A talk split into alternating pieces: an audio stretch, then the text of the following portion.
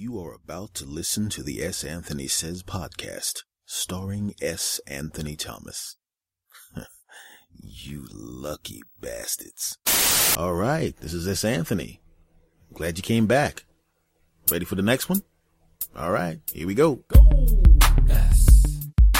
S. Anthony Thomas. Go! S.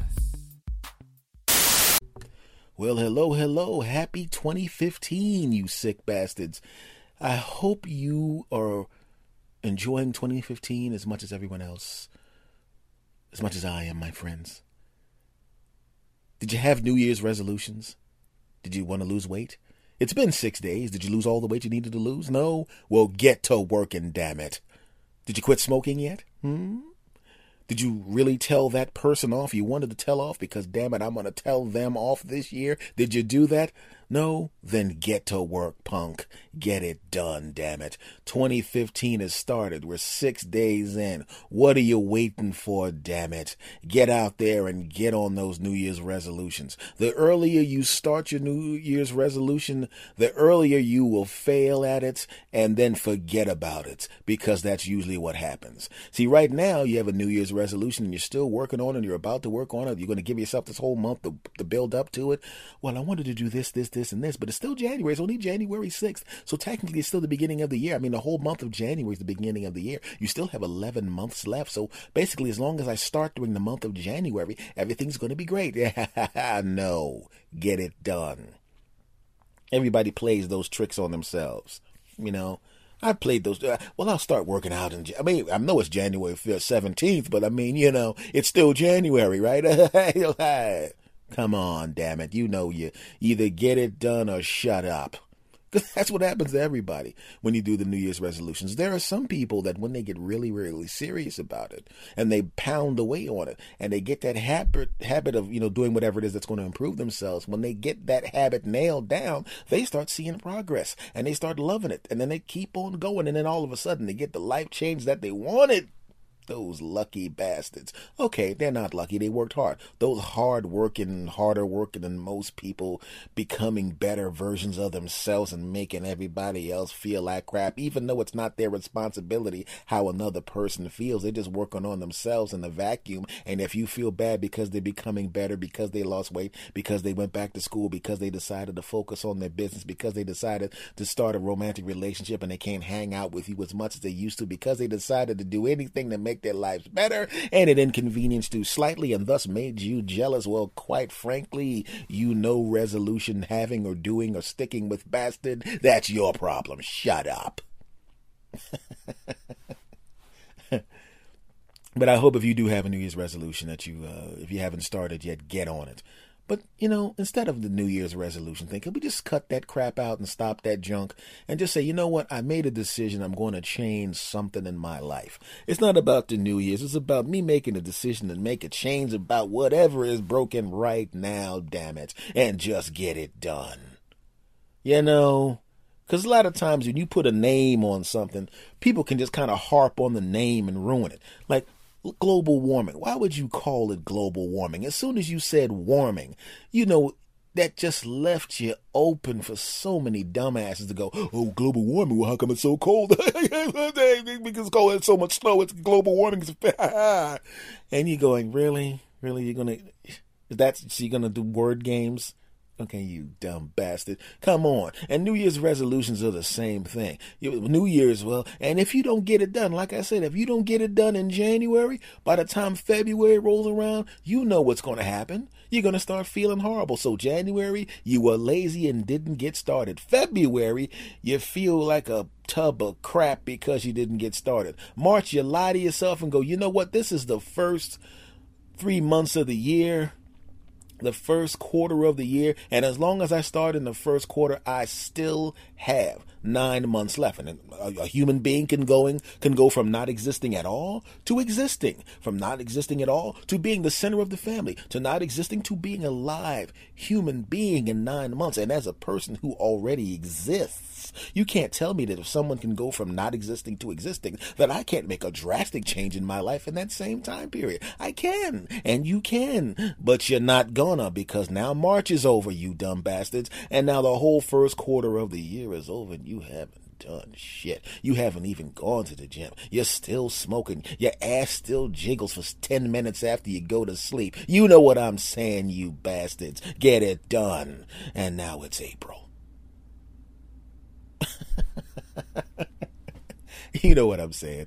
Well, it's almost summertime. You know, I don't have time to start this resolution now. It's April, May, and then next thing you know, it's June. So, I, I mean, if I do it in April, I'm really, I mean, April, you know, I got to do my taxes and all that. So I, I, that's, and that's going to take up half the month. I can't do it. Then, then there's May, and then... Um, I mean, May, I'll be, I'll be, I'll be hiding because the I R S will be calling me because I intentionally made some mistakes. I mean, I made mistakes. They weren't intentional. Is anyone hearing this? And then it'll be June. Then it's time to go. It's June, July, August. It's that summertime. I'm not going to start a resolution during the summertime. I'm going to be at the beach eating pop, eating pizza slices and getting henna tattoos and licking ice cream and doing all this kind of stuff. So, you know, that they're able to see, see June, July, August. Bam, September, September, October, November, December. That's four months right there. Now it's September. I got four months left in the year. And you know what I'm going to do, damn it? I'm going to start in September. I'm going to use this last four months of the year, September, October, November, December. I'm going to use these last four months to set up the foundation so next year I can really change things. And now it's twenty sixteen and you haven't done shit. You know that's how it goes, you bastards. So cut it out. Because I was just thinking about that. Because a lot of times people do the New Year's resolution thing, and it just turns out to be a whole big tub of crap. You know what I mean? Like I said, you can't label things dumb. New Year's resolution, just say I want to change something. And I'm going to start now. I don't care if it's April third, March sixteenth, June forty-eighth, whatever it is. Whatever you decide to make, whatever change you want to make, make the decision right now. And then very slowly and methodically make the changes. Don't try to go cold turkey. You can't just stop smoking cold turkey. You can't just go and start lifting weights like you were in shape the whole time, because you're going to hurt yourself and then you're not going to go back to the gym. You can't, I'm going to tell that person off. You don't want to walk into the office to the person that's being an asshole to you and drop kick his ass across. No, no, no. You have to very slowly and methodically become stronger and stronger and stronger until you force that person to respect you. It doesn't work the way it works in movies and T V. You can't cold turkey anything. You, you can't even cold turkey, cold turkey, you bastards, because cold turkey is not as good as cold pizza. And I think I have just gone off the rails on this damn idea. But you know what I'm saying, damn it. That's not even what I wanted to talk to you bastards about. What the hell am I doing here? yeah. Well, really, what I really wanted to talk about was I was hanging out with some younger relatives, uh, also known as they abruptly showed up at my house out of nowhere and said, please give us a ride home. Should have charged them. Anyway, but it was really weird because they were complaining in, in the back of the car um, about... some friends of theirs that were not talking to them right now or weren't talking to them anymore. And it really bothered them. I don't know why they're not talking to me. I didn't do anything. I just didn't. And I don't know why. And she didn't do that. And he said, and she said, and then I said, and then that's it. And, but I didn't say, but she said it. I said, and I didn't say, but maybe I said and didn't say, but she thought I said, but I didn't say it. And that's what it sounded like to me. Cause like I said, after a certain age, once you get on the other side of twenty-five, anybody underneath twenty-five, you have no idea what the hell they're talking about unless you grab them by both shoulders and say, listen, English, you bastard, I don't know what you're saying. And then they said, I was speaking English. And then you go, oh, maybe I shouldn't have drank that much. Just kidding, I don't drink. Maybe I have other problems. But that's beside the point, damn it. But anyway, they're talking about all this stuff. And I started thinking about it. And I started thinking I should be empathetic. I remember being a teenager. I remember what it was like being a teenager and a preteen when people actually... Who, when people when, when people would not talk to you or try to exclude you from a group, when you actually would care about it. There was a time in your life when you cared about it. I see people sometimes on Twitter being upset when they tweet something and they don't get any stars or retweets and they know their tweet is good and they don't like that other person's tweet. And why is this person getting six thousand retweets and sixteen thousand stars and four thousand quadruple retweets and sixteen quasars? Wait a minute, I didn't even know they had a quasar. I only get stars. How the hell is that a quasar? Is that some kind of new feature you have to pay for? Fuck you, Twitter. I know what that, I've seen that. And I know that it affects us at different ages. I get it. But when you were younger, you it really bothered you when your friends or close relatives, maybe you know, when you were all kids, didn't talk to you for some reason or excluded you. I remember what that was like. We, I had a couple of friends. We were all ver- within a couple of days of each other's age-wise. And I was the quiet, shy one, and they were the aggressive ones and the bike jumpers, and I would go along with the stuff that they were doing too. And one time, they, they even back then, I was the guy that a lot of my friends would come to and ask, what do you think of this, and should I do this, and should I do that? And I made the mistake back then, what I thought was a mistake, of telling them the truth. And then they would get mad at me. You shouldn't do that because that's wrong. Man, you ain't no fun, man. And then they would, and then they would make it a point to be around me so I could see me, so I could see them excluding me. And they would be around so I could see them giving me the cold shoulder. They would literally come all the way out of their way just to stand next to me so they could then ignore me, to let me know that they were ignoring me, and it bothered me. I had a hard time sleeping. I felt guilty, even though I didn't do anything wrong. I felt guilty. Oh, why are they talking to me, man? I'm they're my friends, man. And eventually they'd realize they were assholes or forget why they were mad, because kids are kind of dopey sometimes, including myself at that time. And then they everything would go back to normal, and then there would be a repeating cycle of they would do I would I would not go along with something stupid they were doing, or I would tell them that that wasn't good, or I wasn't interested in some crap, and then they'd get mad, and then the cycle would continue, and they'd do it again and again and again. And back then it bothered me when I was hanging out with friends and I would tell them the truth, and I wasn't mean about the truth, just just being honest and honest in a nice way, and they wouldn't. They would go out of the way to bother, to exclude me. It bothered me when friends did that when I was a teenager. And it bothered me when I was in my early twenties, and a girlfriend would do that. She would get upset with me, and I wouldn't, and I didn't want to do something dumb that she wanted me to do, or she tried to get me to do something I didn't believe in, or she tried to change me in a way that was a little bit too fundamental. Not in some kind of thing where, please don't smoke in the house. I don't smoke, by the way, but you get the point. You know, like if you're a smoker and you, and you have a non-smoker and you go out on the balcony to smoke, that's cool, but don't smoke in their face. Come on, you know, they have a right to not have smoke in their lungs. But what about you had a spouse or a, a significant other that was so mad about that, that, you know, they would it would cause a fight once a week, and then they would just, oh, they would walk through and like look around you and not talk to you and not get it on with you and not, and you had to deal with that all the time, and it would bother you, and it bothered me, man. I want why are you why are you mad, baby? And that's how I was. With my friends, it bothered me when I was in my teens. And when I, when, when I was a, a grown man, when I was in my early twenties, it bothered me when girlfriends would be mad at me and just wouldn't talk to me for a couple of days. Or I'd be right there in bed with them. They wouldn't, didn't want to get it on, not because they weren't in the mood or because they were on their period or because it just, they were too tired. But they, they weren't tired. They weren't in a bad mood. They weren't on the period. They were trying to teach me a lesson by being next to me with all that warm goodness and not letting me get up in it. They wanted to teach me a lesson. They wanted to exclude me from the club. And that is not good. It bothered me back then. It bothered me. Oh, it bothered me then. It bothered me. Ooh. But what I found out is the second you become thirty years and one second old, you don't give a shit. That doesn't bother you at all. Doesn't bother me at all. Not even a little bit. When I have friends, man, I'm mad, man. We do. I'm, I'm not talking to you right now. Good, because you're acting like an ass. I don't want anybody around me acting like an ass. As soon as you stop acting like an ass, feel free to call. I'll be right here, because I'm not mad at you. You're the one that's wrong. And if I was wrong, I would apologize. I wouldn't act like an ass to you. You've told me when I was wrong before. And what did I say? I said, you know what? I messed up, man. That is my fault. I'm sorry about that. Do you forgive me? Or, you know, what do we got to do here? But that doesn't happen that often because I try to be fair all the time. So if you want to be a douchebag, you go right ahead. Stay on the other side of whatever line you put in front of us until you stop acting like an asswipe. You will not be missed. The person you used to be before you were acting like this will be missed, but the person you are right now will not be missed at all. Stay your punk ass over there. Right? The moment you become thirty years in one second, when you were with a woman and she's, now, I'm not talking about when you legitimately did something. If you legitimately did something and she's being, and she's right to, to, to not want to get it on with you and all that kind of stuff, and she has the right to do that, you just got to bite the bullet and apologize and do what you have to do to make amends. But if she is deciding to be mean to you, and it's not gender specific, if a guy decides to withhold, he's not going to withhold sex because he's a dude, but he's going to withhold affection. If he decides to do that, let him do that. That's my, like, like I said, in my mind, there's a line right between us the moment you do that. And if you're willing to be around me, and the only reason you want to be around me is so I will see the way you've decided to behave. I will see how you're acting like a big, gigantic bag of dicks. If that's what you want me to see, I don't need to see that. I don't need to see that version of you. I'm not interested in that version of you. The same way I'm not interested in going into the bathroom when the woman I'm having sex with is taking a huge you know what in the toilet. I don't need to see that. I know that that happens. I know you have to do that. You're a human being. That is a function. I know it. I don't need to be in the bathroom for it. I don't want you to be in the bathroom when I'm doing it.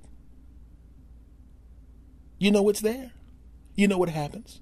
But I don't need to be around it. That's why there's a bathroom door, so you can take that activity on the other side of the door. I don't want to walk into the bathroom and grab my woman's face and go, "You're the most beautiful thing in the world, and I'm really glad you chose me," and giving her a big kiss while she's on the toilet. Hell no, you don't want to do that. And women, you know you don't want to go in there with your hoagie-sucking husband when he's in there taking care of business and walk in the bathroom, grab his face. "You're the most gorgeous man in the world," and give him a kiss while he's taking a huge you-know-what in the toilet. You don't want to do that. Why? Because you don't want to be around for that activity. You know that it's happening. You know that it's going to happen occasionally. You know it's a function that happens, but you don't want to be around for it. That's why there's a bathroom door. You keep your punk ass on the other side of the door doing that activity, because I don't want to see it. And it's the same thing with bad attitudes, and it's the same thing when people try to do passive aggressive stuff, and it's the same thing when a person acts like an asshole. When they're doing that, essentially, it's the equivalent of them being in the bathroom shooting crap out of their buttocks, because the stuff that they're in this in this in this comparison, the stuff they're getting rid of is all the crap. What a bad choice of words, huh? Back to the story. There's a whole bunch of crap that was the reason that you don't want to be around them right now. When they're in the bathroom, they're getting rid of what the body doesn't need. And when the body gets rid of that, you feel better, because it's not supposed to be in there. And when a person acts like a jackass and a douchebag and a dickhead and a bag of dicks and a piece of shit, you don't want to be around them. You say, hey, you go on the, in the other side of the relationship bathroom door, dump all of that stuff out, flush it, wash yourself off, and then come back out. I'll see you then. Because that's what I'm talking about. As soon as you get on the other side of thirty, thirty years old in one second, you don't care anymore. You know the bathroom's there at thirty. You know they're going to have to take a huge El Dumpo. And when you turn thirty, when you're younger, you, oh, can you please come out of the bathroom? Can I come in the bathroom with you and, and talk to you while you... Because that's the equivalent of what you're doing. You're standing in the stinky bathroom with them. You don't want to do that, no. And the stinky bathroom is hanging around the person when they got an attitude problem, and hanging around the person when they're mean to you, and hanging around the person when they're passive aggressive. No, you stand on the other side of the door, you go downstairs, you go in the basement, you go about your activities, and then you hear the toilet flush, and you hear the water running, hopefully, unless they're dirty bastards, and you hear the water come off, and you hear them walk, and you hear them with the, drying their hands on the towel, and they come downstairs. Ah, I feel better. And it's the same thing when the attitude breaks. I really shouldn't have been mean to him. He really didn't do anything wrong. I was just being crazy. I shouldn't have been mean to her, man. I should not have been emotionally unavailable to her. It was my fault. I'm being, honey, I'm, I'm sorry. I was an asshole. Honey, I'm sorry. I was so wrong. Flush that all away. It's the same thing. When they come out of the they come out of the bathroom, all the bad stuff is gone. And when you come back to the relationship after you've made an ass out of yourself, all the bad stuff was flushed away. Flush it away. You know what I'm saying. So I'm going to go back to New Year's resolutions for a moment before I end this segment. And I just want to say, look, man, and, and women, and women and men, and men plus women, stop calling them New Year's resolutions. Because if you attach it to the New Year, the further away you get from the New Year, the harder it's going to be to start. Because you may not start when you thought you were going to start. You may start in April. You don't know. Just make sure that you think of it as what it is. A life change that I'm making right now. You dig? Of course you do. Hope you enjoy the rest of your twenty fifteen. And this segment, babies, is over. Okay, you sick bastards. I'm going to talk to you about something. Now, there, there are people I like to refer to as moment milkers. Do you know what a moment milker is? You know, when you have like a little moment, a little fun moment with someone, a little funny thing that happens between you, the kind of thing that should be funny only maybe the next two times you see each other. Like there was a place where I, I was taking my, my brother, who's a, my brother is special needs. Uh, he's uh, um, developmentally delayed, and so and, and he doesn't speak. So I was taking him to you know one of the pl- place that he goes, um, and um, and what happened was the door was not open. It wouldn't. Whatever the lady behind the desk wasn't there, and I had to ring the bell, and then she let me in. Okay, go ahead, Anthony, come on in. Hey. So I walk my brother in, and you know he goes in with his teacher, and then I, I walk back out. Now that's usually what happens. This time, what happened? The lady was not behind the desk, and a lady that was sitting there waiting with everyone else, uh, waiting, sitting there waiting for her relative or loved one or whatever.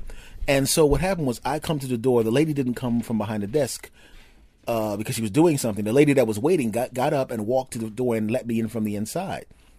And as I was coming in, the lady behind the desk goes, "How do you how'd you get in here?" I said, "Anthony." And I go, uh, let it, let it, oh, she, "Oh, you let him in? Okay, that's great." I said, "Yeah." I said, "Yeah." She let me in. Were you trying to? Were you hiding back there or something? You don't want? You don't like me anymore? Is that what it is? I'm hurt by that. How dare you? So we all have a we all joking back and forth. Oh, you know, she's going, the lady behind the desk is going, "Well, next time I'm not going to let you in." Tee hee hee hee. And the lady that let me in goes, "Yeah, I didn't realize we were going to be all all this trouble. I'm not going to let you in." Hee hee hee. And we have the little moment, and it lasts for maybe three or four minutes. And then I say, "Okay, bye bye, ladies," and I leave. So the next two or three times that I come in, the lady who let me in, who was not the lady behind the desk, we shared that joke back and forth. This time she lets me in. I go, "Thank you. About to, you should be working here, dagnabbit, because she is not going to help me." So we milked that joke two or three times, and after that, that was over. Okay, so now we talk to each other just as two human beings, but we don't reference that moment. The moment was over. It was fun. We talked. We joked about it two more times after it happened, and that was it. She was not a moment milker. A moment milker is someone who just won't let a tiny moment that you had with each other, they won't let it go. Remember the time you and I were sitting at lunch that time, we ordered the same sandwich, and it was incredible. We actually had the same shirt on, and we both just ordered the same sandwich. Yes, uh, that was nineteen ninety-seven. I'm over that. Um, no, but wasn't it kind of interesting that we both ordered Big Macs at the same time when we were both wearing the same T-shirt? Let's talk about it for forty-five minutes for no reason. No, let's not do that. You know, and those are the those are the people that actually. I mean, they're not they're not bad people, but just is like, please stop milking the moment. The moment is gone. You can't milk that moment anymore. That's a cow, and if you milked it right now, dust would come out. There is no milk left in that moment. Stop it. You know? And that's really weird, because it's like even people that you have a really deep connection with or who are close friends, if they're gone for any length of time and you don't see them for a while, you don't have the same connection that you had with them back in the day. I have friends that I've had friends for a couple of decades. You know, we knew each other when we were really young, and now we're grown men and everything like that. And I don't see them that often. I see them every, I see them on Facebook or some crap like that, or run into them if I'm in whatever city they're in, or we'll run into me or whatever. And and if we're both in Philadelphia at the same time, we'll run into each other. Hey, it's Anthony. Hey. Hey, whatever, you you know, I'm not going to say anybody's name, but hey, man, what's going on? And we, we, we hey, hey, your sister, your brother, your this, ha, ha, ha, this, that, this, that, stuff that happened, ha, ha, ha. We high-five each other, we hug each other, all right, man, take care, and then we go about our business. But we're not as we're not as close as we were when we were going to each other's houses. We're not as close as we were when we went to high school together. We're not as close as we were when we went to grade school together. Of course not. We're grown men now. They've got wives and kids, and, you know, I'm banging random hot women.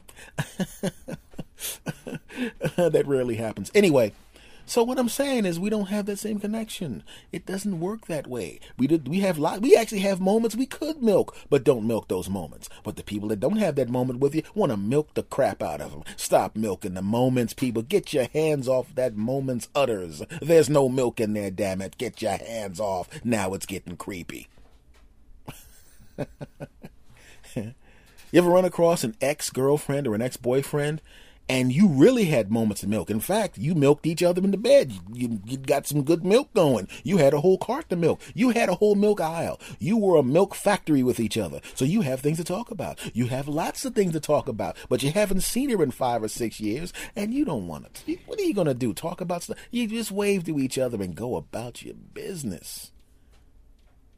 I remember back when I was about seven, uh, I was like eighteen or nineteen years old, I was going out with a lady who was about twenty-eight years old, and we had a little moment, and I tried to milk the crap out of it. It was a little different then, because I was eighteen years old, she was twenty-eight, she thought I was cute and funny on stage, and we got it on, and I really wanted to milk her moment again. I, I mean, I wanted to milk her moment. I wanted to do some serious milking of her moment. But she was like, you know, no, no, I didn't want a relationship. I, I mean, you're cute. And I, I enjoyed getting it on with you.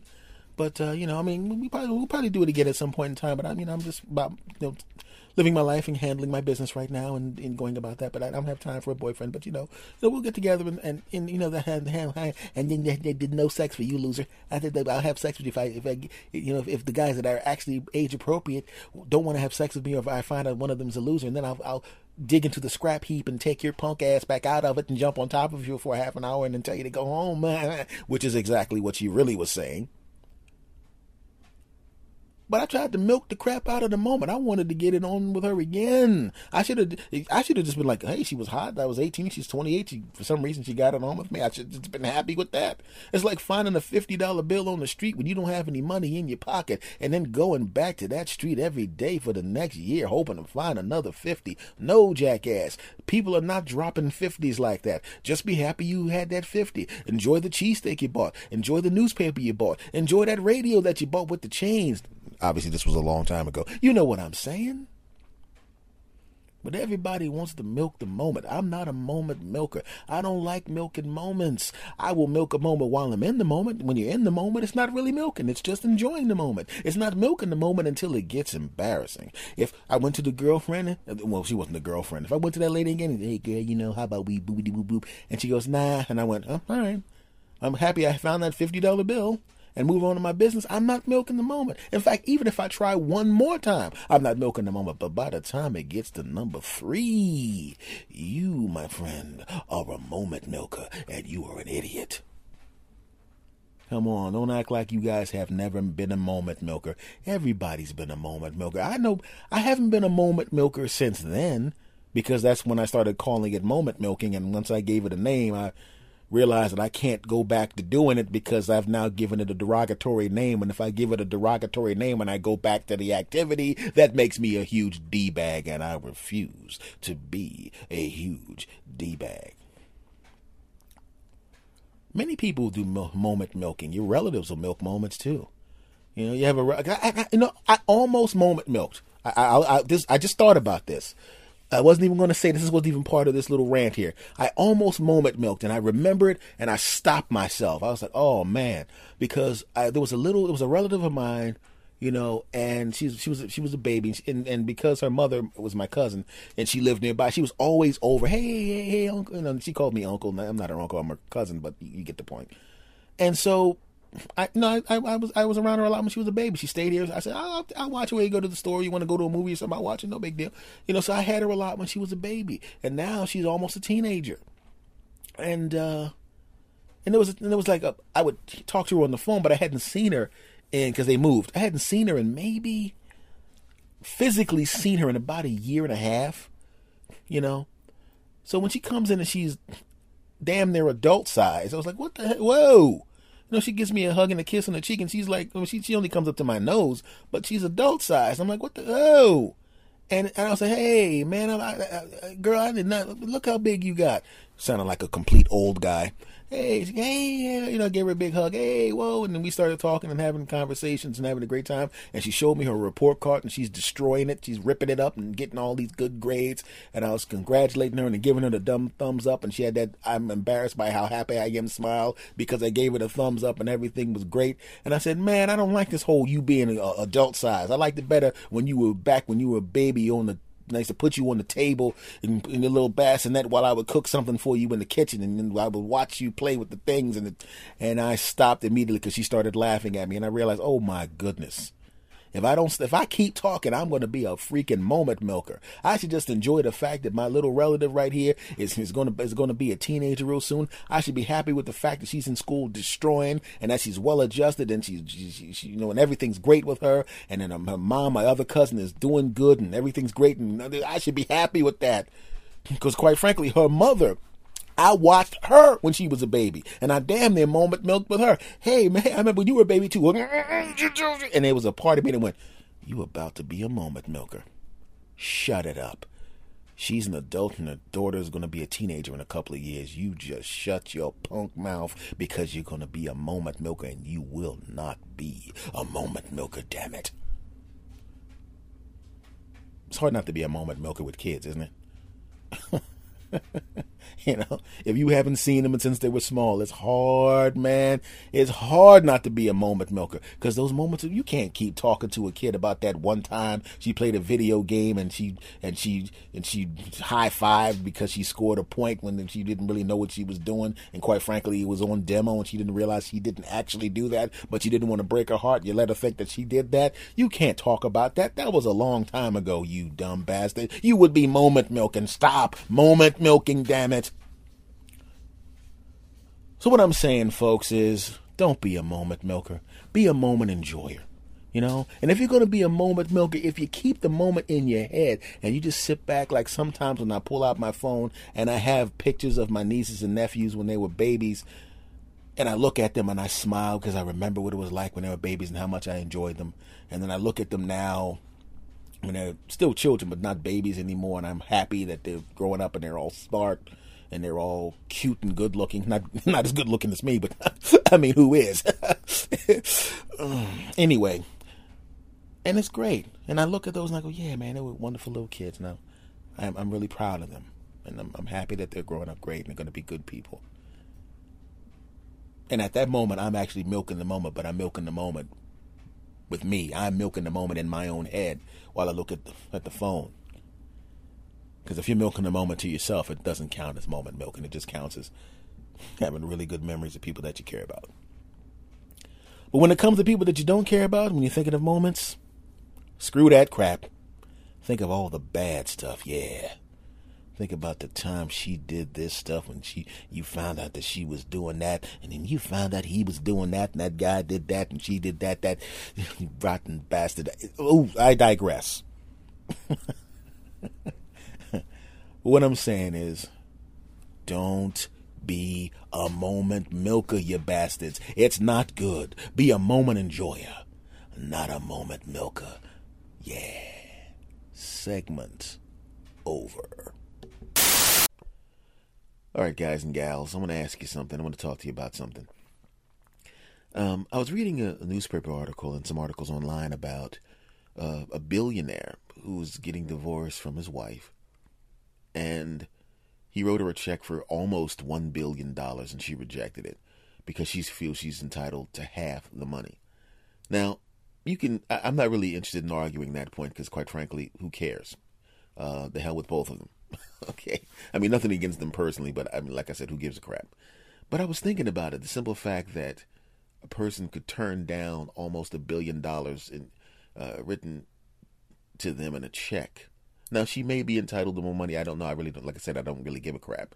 But I was just thinking about the amount of money that was and what it would be like to even have a tenth of that, you know, one hundred million dollars. When you see people that are rich, and many times, and I, I remember seeing a, a, a movie called Broke about, you know, N F L players and how, you know, a few years after they leave the N F L, they're broke. They have no money. And I'm watching the movie, and the stuff they lost their money on was just dumb. I, I don't even understand the concept of.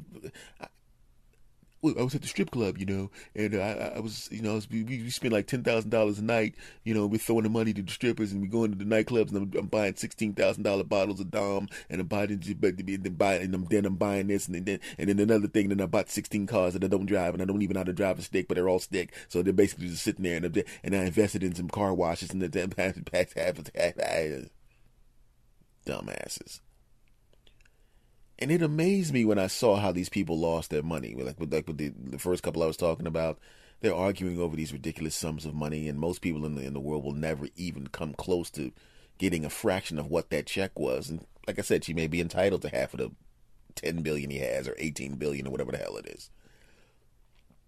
But I thought about it, and, and every time you see rich people, people who've been rich for a long period of time, or have, people have a long, long-ass chain of money coming, I often wondered about being the relatives of those people, you know, because those, because when you, when you're a billionaire, you know, or, or several, several, several hundred millionaires closing in on a billion, if you have a family and they need some stuff, you can just give them stuff, especially billionaires. Let's stick with billionaires.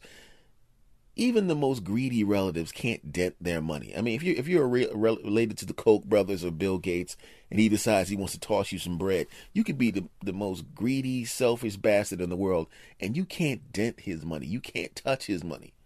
But when you're a regular millionaire, you have, you're worth five, six, seven million, maybe ten million. Your family can ruin your stuff. They can take all your money and they invest in this. They can ruin you. They really can. And I often wondered, what would happen if I ever came into that kind of money? Would my people that are in my family turn into nutcases like that? I doubt it, but it's weird, you know? Because just think about this, say for the sake of argument, you come from a bad neighborhood and you make it out, and your relatives are, um, how can I put this plainly, uh, hunks of crap. In the back of your mind, you got to realize that any at any point in time, these jackasses can ruin everything for you, you know? Like you see, like a basketball player, and then his best friends are drug dealers, and all of a sudden you, they start doing stupid. Oh, I need you to bail me out, yo man. My, my, I, I I got some money. I borrowed some money from these dudes, and I figured this. You know, since I was a friend of yours, that you would be able to back me up. And now all of a sudden, you don't want your friend to get shot, so you give him some money. Look, just you know, give them the money and stop dealing with that. And then all of a sudden, Frank Johnson, basketball player involved in drug deals. And all this guy wanted to do was just play a game that he loved. And his jackass friend that he didn't want to get shot dragged him down. I often wonder what it would be like to have that kind of money and what the people around you would be like. And then I realized, even though most of us will probably never accumulate that amount of wealth, we kind of have an idea of what it's like to be the rich relative when everyone else doesn't have money.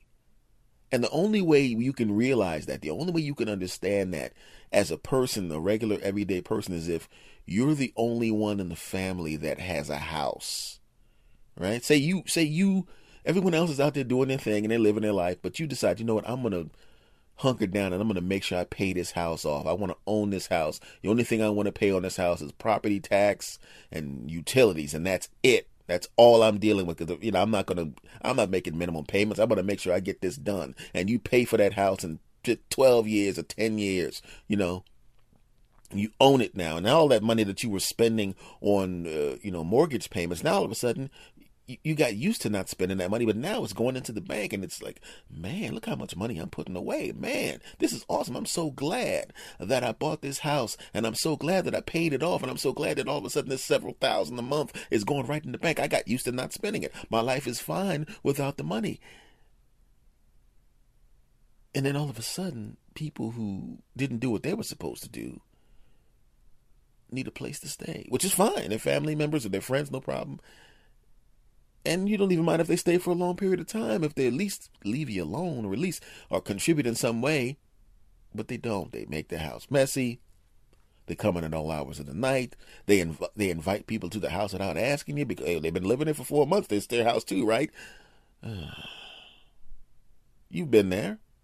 You've had a rel- you've had a relative or a friend overstay their welcome, not because you don't like them or not because you mind having them around, but because they got a little too familiar. They got a little too easy in your house. And you're going, what the hell is this person thinking? You can't invite people over to the house. I'm not even there. You can't bring people over like that. I'm not talking about if you have a girlfriend or a boyfriend or something like that, or a close friend, but you can't have a party in the damn house. You didn't even tell me about it. That's what happens. And that's the, one of the ways that a regular person gets an idea of what it's like to be the person that did the right things or that was successful in achieving something. And then they had some jackass come in there and mess it up.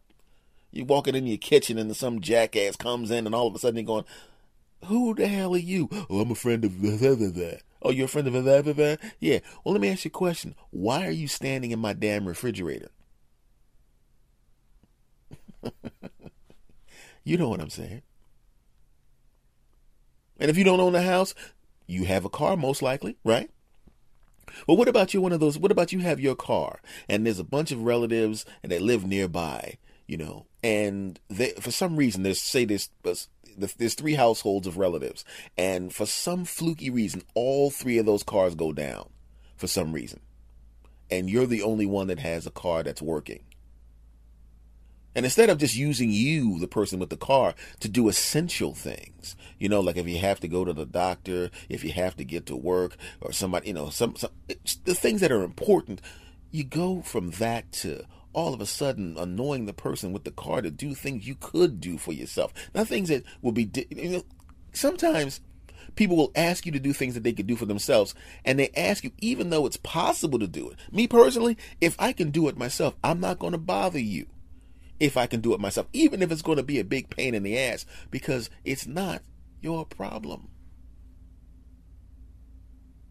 I wouldn't ask you to take me to this place. You're going, wait a second, hold it a second.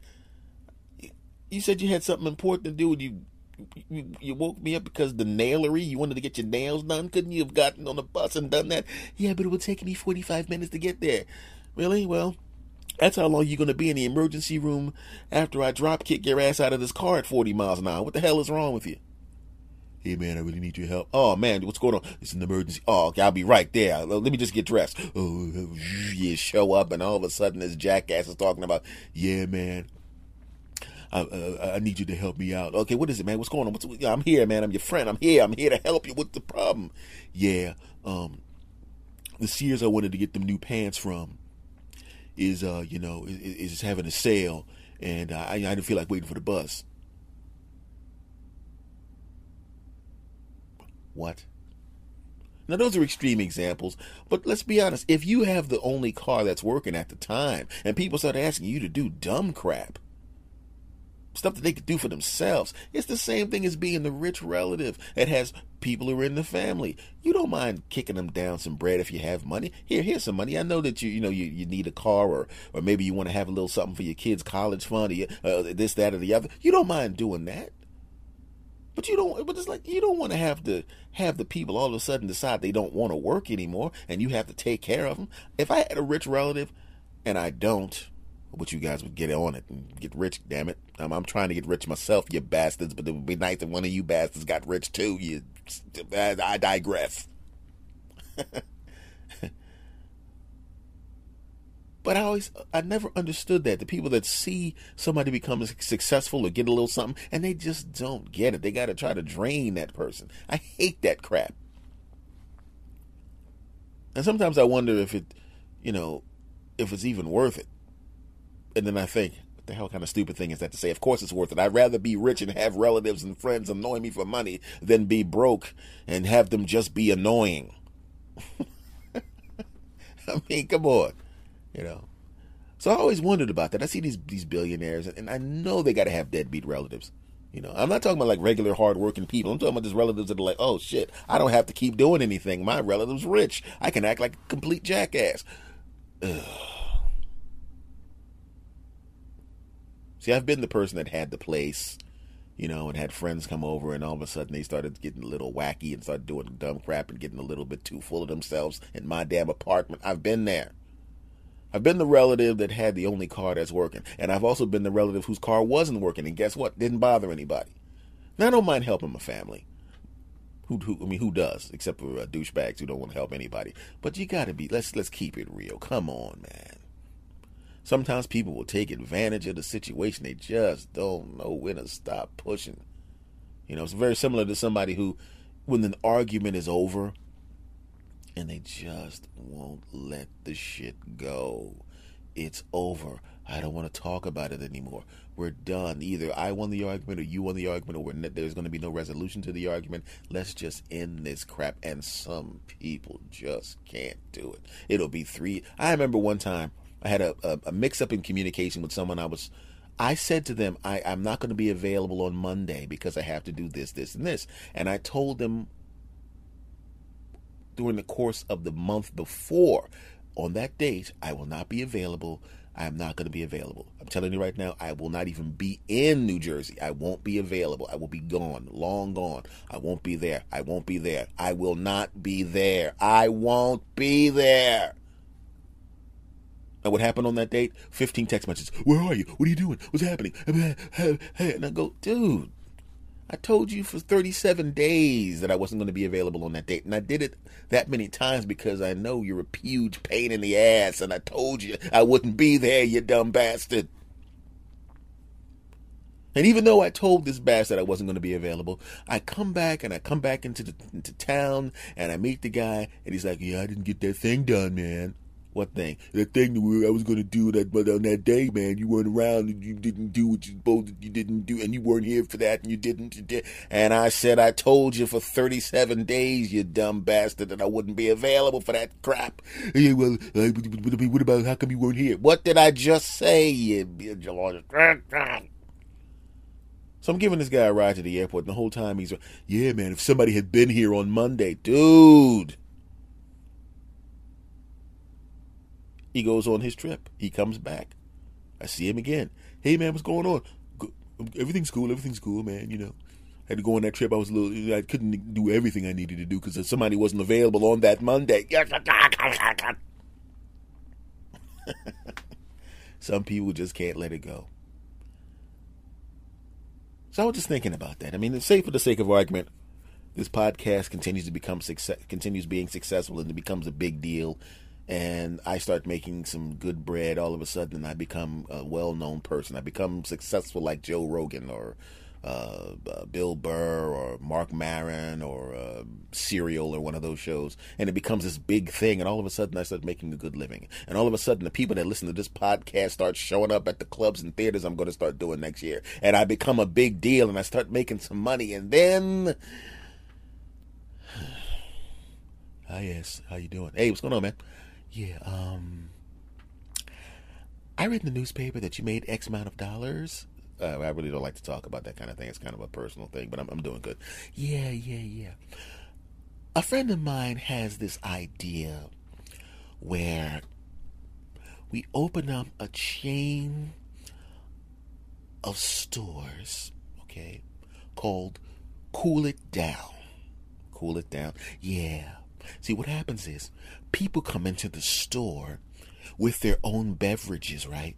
And we sell them cups of ice and rent them chairs. That way, when they come in, they don't have to put their own ice in their drinks. We'll have the cups there.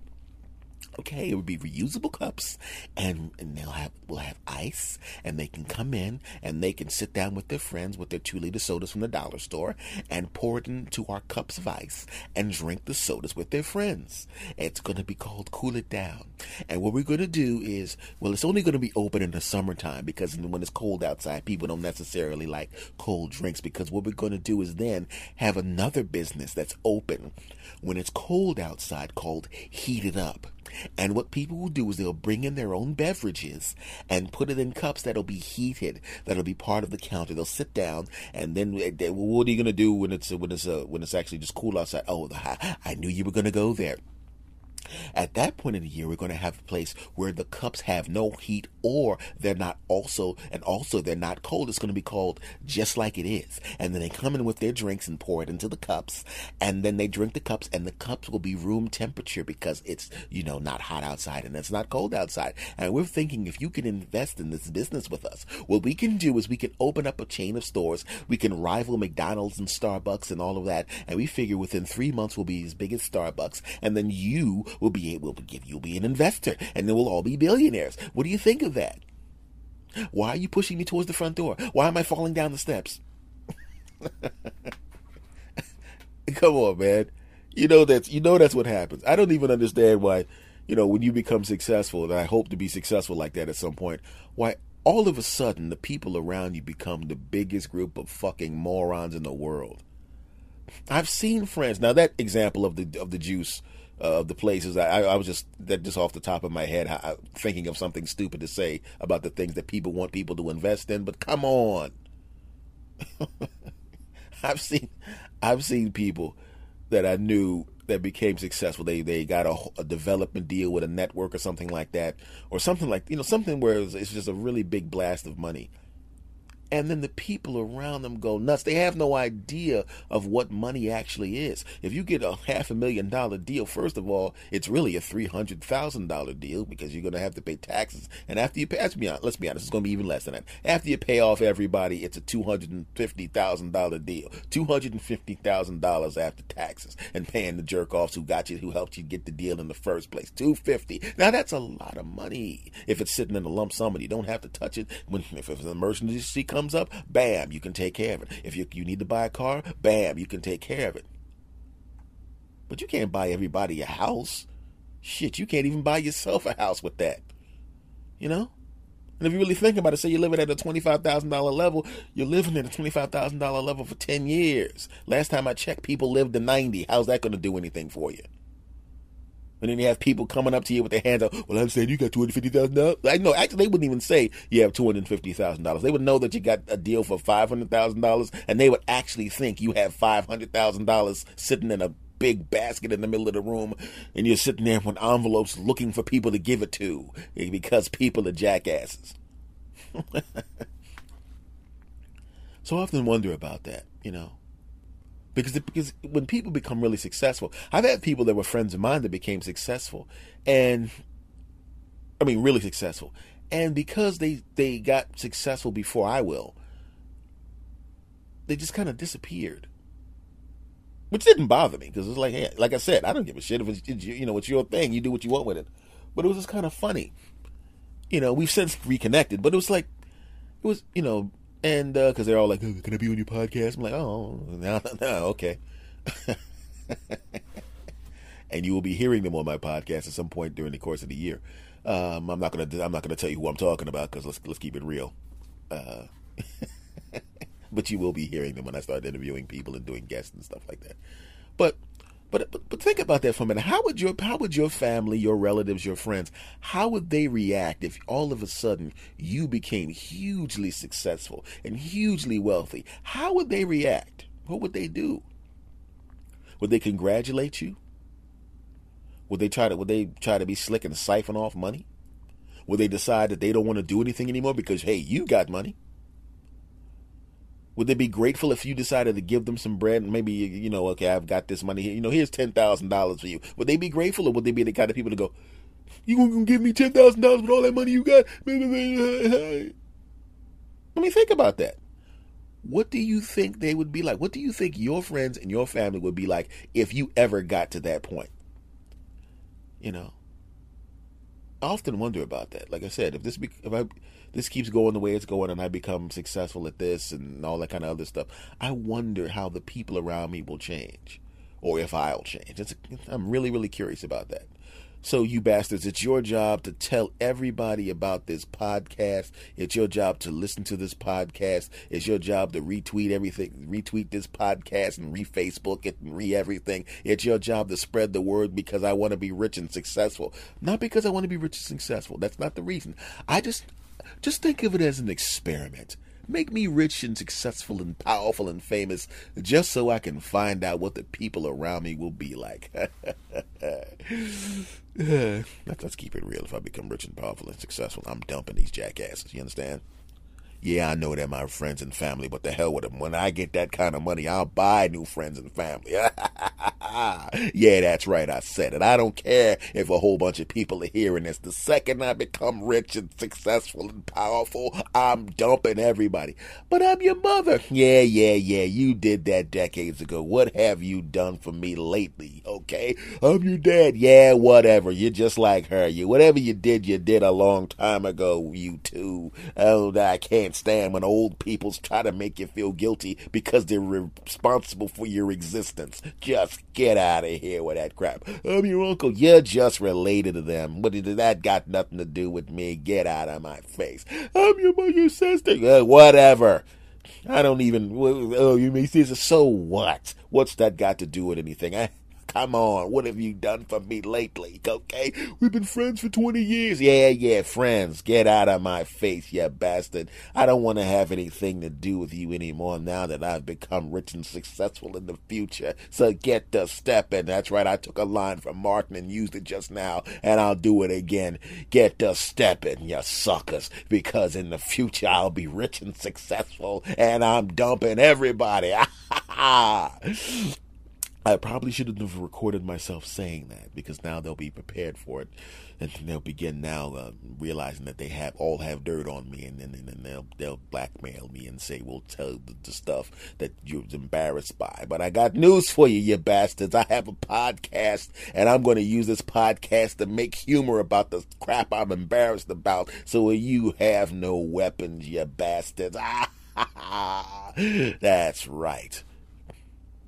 As far as my podcast audience, I got love for each and every one of you. There's a lot of you out there, and I love the you bastards to death. But I'm telling you right now, you make me rich and successful, I'm going to have a movie and T V career. Then I'm going to drop this podcast and say bad crap about you bastards the second it happens. I'll be on a movie set getting it on with hot babes going, didn't you have that really popular podcast back about ten years ago? Yes, I did, but those people stink. That's right. Aren't there the same people buying your movie tickets? I did not think about that. I th- I just would like to say right now that since that, that that's right, they're actually the same people buying the movie tickets and the T V stuff and seeing me live. Maybe I should not say anything bad about the podcast audience because that's the foundation of. Well, like what I meant to say was the podcast audience is the best, and people who are not in the podcast audience, those people stink. Well, don't you want those people to listen to your podcast also? I mean. You figure if, if they haven't listened to your podcast, well, essentially they're, they're potential audience members, and then they could also be people who like your podcast. I did not think this through.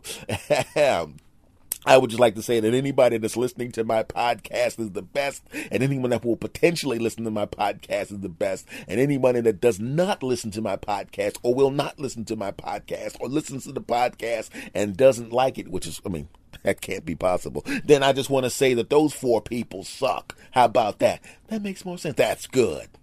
Yeah. Yeah, that's right. I plan on being rich and successful, you bastards. And it's your job to make sure that that crap happens. So get get to it. Stop what you're doing right now and download all my crap and tell your friends, damn it. It's your job to make me rich and successful so I can be a complete asshole. Get to work. Segment over. Okay, you weird bastards. Let me ask you a question, you sick bastards. Are you familiar with the extended aw? You know, when you make this sound, aww. That sound has never been made when something good happens. You know, sometimes you say it all when something nice happens. A baby will do something. The baby will smile. A baby will look up at you. A baby will say your name for the first time, you know, or something like that. Aww. Everybody likes that aw. Aww. The baby said something nice. Aww. Somebody said something nice about you. Aww. But not this one. Aww. The extended awe is the worst, man. And I had an extended awe a couple of days ago. I had to help a, a relative do something. And they could have waited till later on. And uh, and they called me really early in the morning, you know. And as it turns out, if they had called under a normal under a normal time, I still would have been able to get up, up at my normal time and help them out. And I hate getting up in the morning early because I'm the kind of person that does not go back to sleep once I woke up, okay? So at least in that situation, I was getting up to do something. But have you ever gotten up, if you're the kind of person like me that doesn't go back to sleep once you're awake, and you look at the clock, if you look at the clock and it says eight thirty, nine o'clock, you can go, hey, all right, fantastic, had a great night of sleep. But if you look at that clock knowing you're not going to be able to go back to sleep, and you see it and it says three, that's when you make the extended awe. Oh, man. Ah, oh, what time is it? Oh. You know your ass is up. You're going, oh, crap. Really? You've been there before. You know, you're, you're in a line of traffic. And you know from living in this particular neighborhood, or at the very minimum driving in this particular neighborhood on many, many occasions, that when that left turn arrow comes on, four cars can make a left. Four. Four. If the person in the front is paying attention, four cars can make the left. You're the fourth car. First person in line is not paying attention. And just when everyone's about to hit the horn, they take off. And then you take off. And then right as you're about to make a left turn, click, it turns red, and you know you're going to be there for another four minutes. Oh.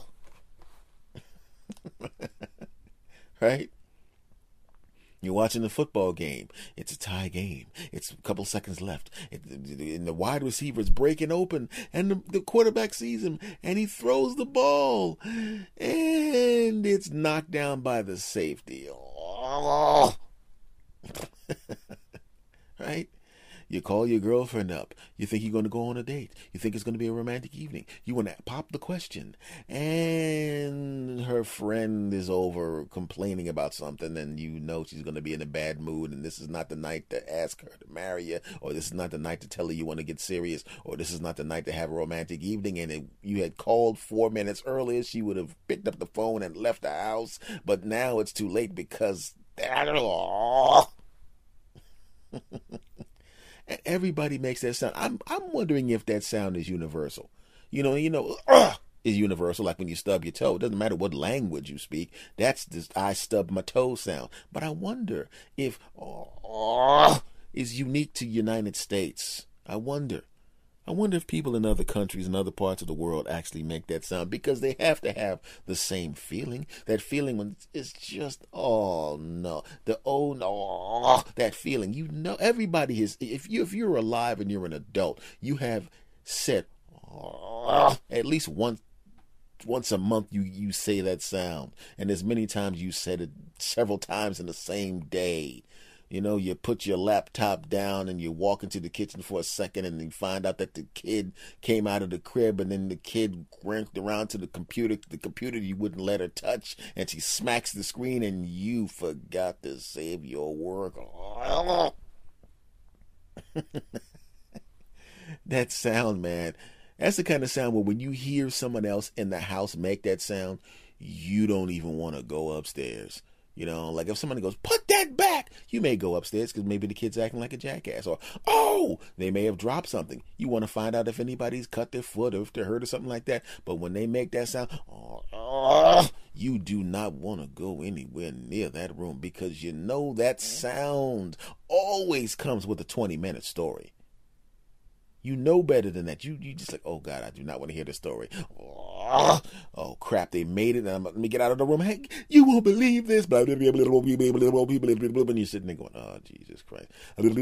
Which is ironic, because when they go, oh, and you try to ease out of the room before you have to hear that bullshit story, and you see them catch you. Hey, come here, I'm going to tell you about this. Because that's when you get the internal, oh, because you don't want to say it out loud. Because if you go oh, out loud and they hear you say, oh, because they said, oh, you know what's going to happen? They're going to kill you. They're going to whoop your ass. Well, not physically, but you know what I'm saying. They're going to kick your ass, metaphorically speaking. They're going to get you. And that's even that's almost as bad as the external. Oh, is the one that goes on in your head when you go, oh. So tell me, tell me the truth. Do you not have those moments when you just go, oh? Of course you do. If you're a human being, if you're an adult, you've made that sound. If you're a parent, you've made that sound. If you've ever driven in traffic, you've made that sound. If you've ever lived life, you've made that sound. And that's an awful sound to have to make. You don't even know you're making it sometimes, but you made it. I hate making that sound. I made that sound a couple of days ago when I recorded a segment for the podcast, and I realized, like a jackass, instead of hitting the recorder recording button twice, which is what you're supposed to do, because the first button, when you hit the button the first time, it just monitors and you can hear the sound of your voice. You can see, hear what your voice sounds like through the through the speakers and all of that kind of stuff. And then you record a segment and you're happy with it, and then you look and you notice that the red light is flashing, meaning that it's armed, but um, it's ready to go and armed, but it's not recorded.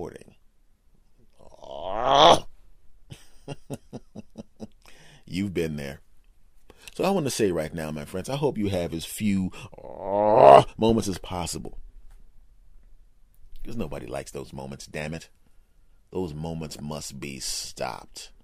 We've got to go on a national anti uh, moment movement, and the reason and the way we can stop those uh, movements.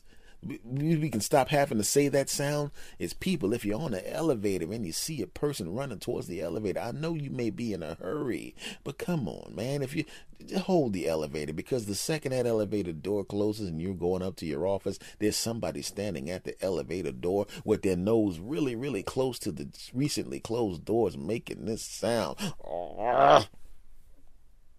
And that same person may then go, damn it, I got to go up six flights of stairs. And they go to the steps and they find out that the door to the steps is locked. So they walk back to the elevator because now they can't go up the steps. They have to wait for the elevator. And then they see the elevator door close in their face again because they should have just stayed there and stopped being impatient. They should have just stayed there because then they would have been on the elevator and they would have been upstairs when they wanted to be upstairs. But they didn't wait. They went to the steps, stayed there for five minutes, angry, walked back to the elevator and lost the elevator again because the next jackass decided not to hold the elevator for them again. And once again, they're standing in front of the elevator door going, oh. You know what I'm talking about, damn it. You've been there before. You've gone to the supermarket, right? And you see something that you want to get, and you go, I'll get that when I come back. And then you go and do a little more of your shopping. You come back, and you go to the ice cream aisle to pick up that gallon of ice cream, the flavor that you wanted, and there were four of them left in there, and you didn't think it would be a big deal. And as you turn in the corner, you see somebody else take one out, and as it turns out, it's the last one. You should have grabbed it when you had the chance.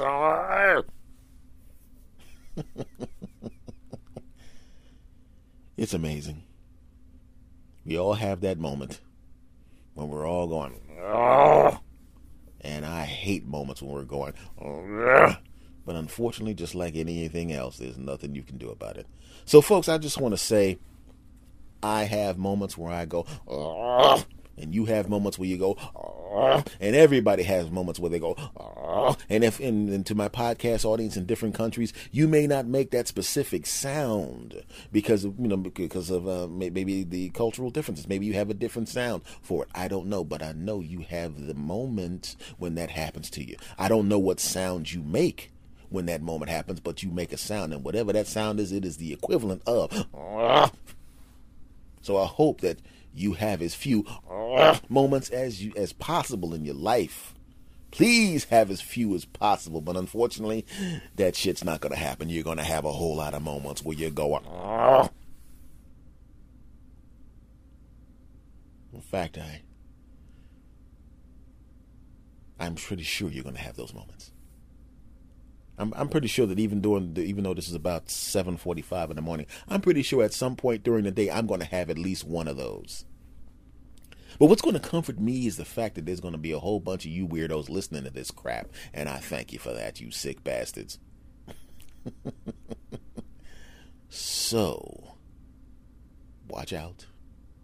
Be careful.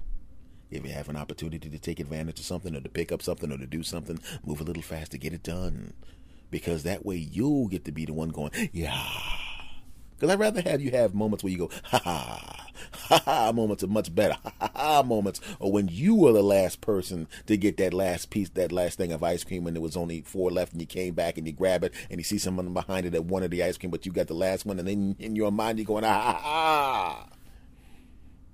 You want to be the person that when the elevator door is about to close, it's about to close, you stick your hand in, the door door pops back open, and everybody in the elevator is like, ah, because they wanted to get upstairs seventeen seconds faster, but you got in the elevator, and they couldn't stop you from getting in the elevator. F those people, and in your mind, ha ha ha, that's right, you want to have ha ha ha moments and no ah, moments, and that's what I want for my audience, damn it. I want you to have a series of ha ha ha moments and not a bunch of ah, because you're special, damn it. Although I wasn't talking about you people. I was looking in the mirror at myself. But, you know, you guys are pretty special, too. Segment over. Okay, you weird bastards.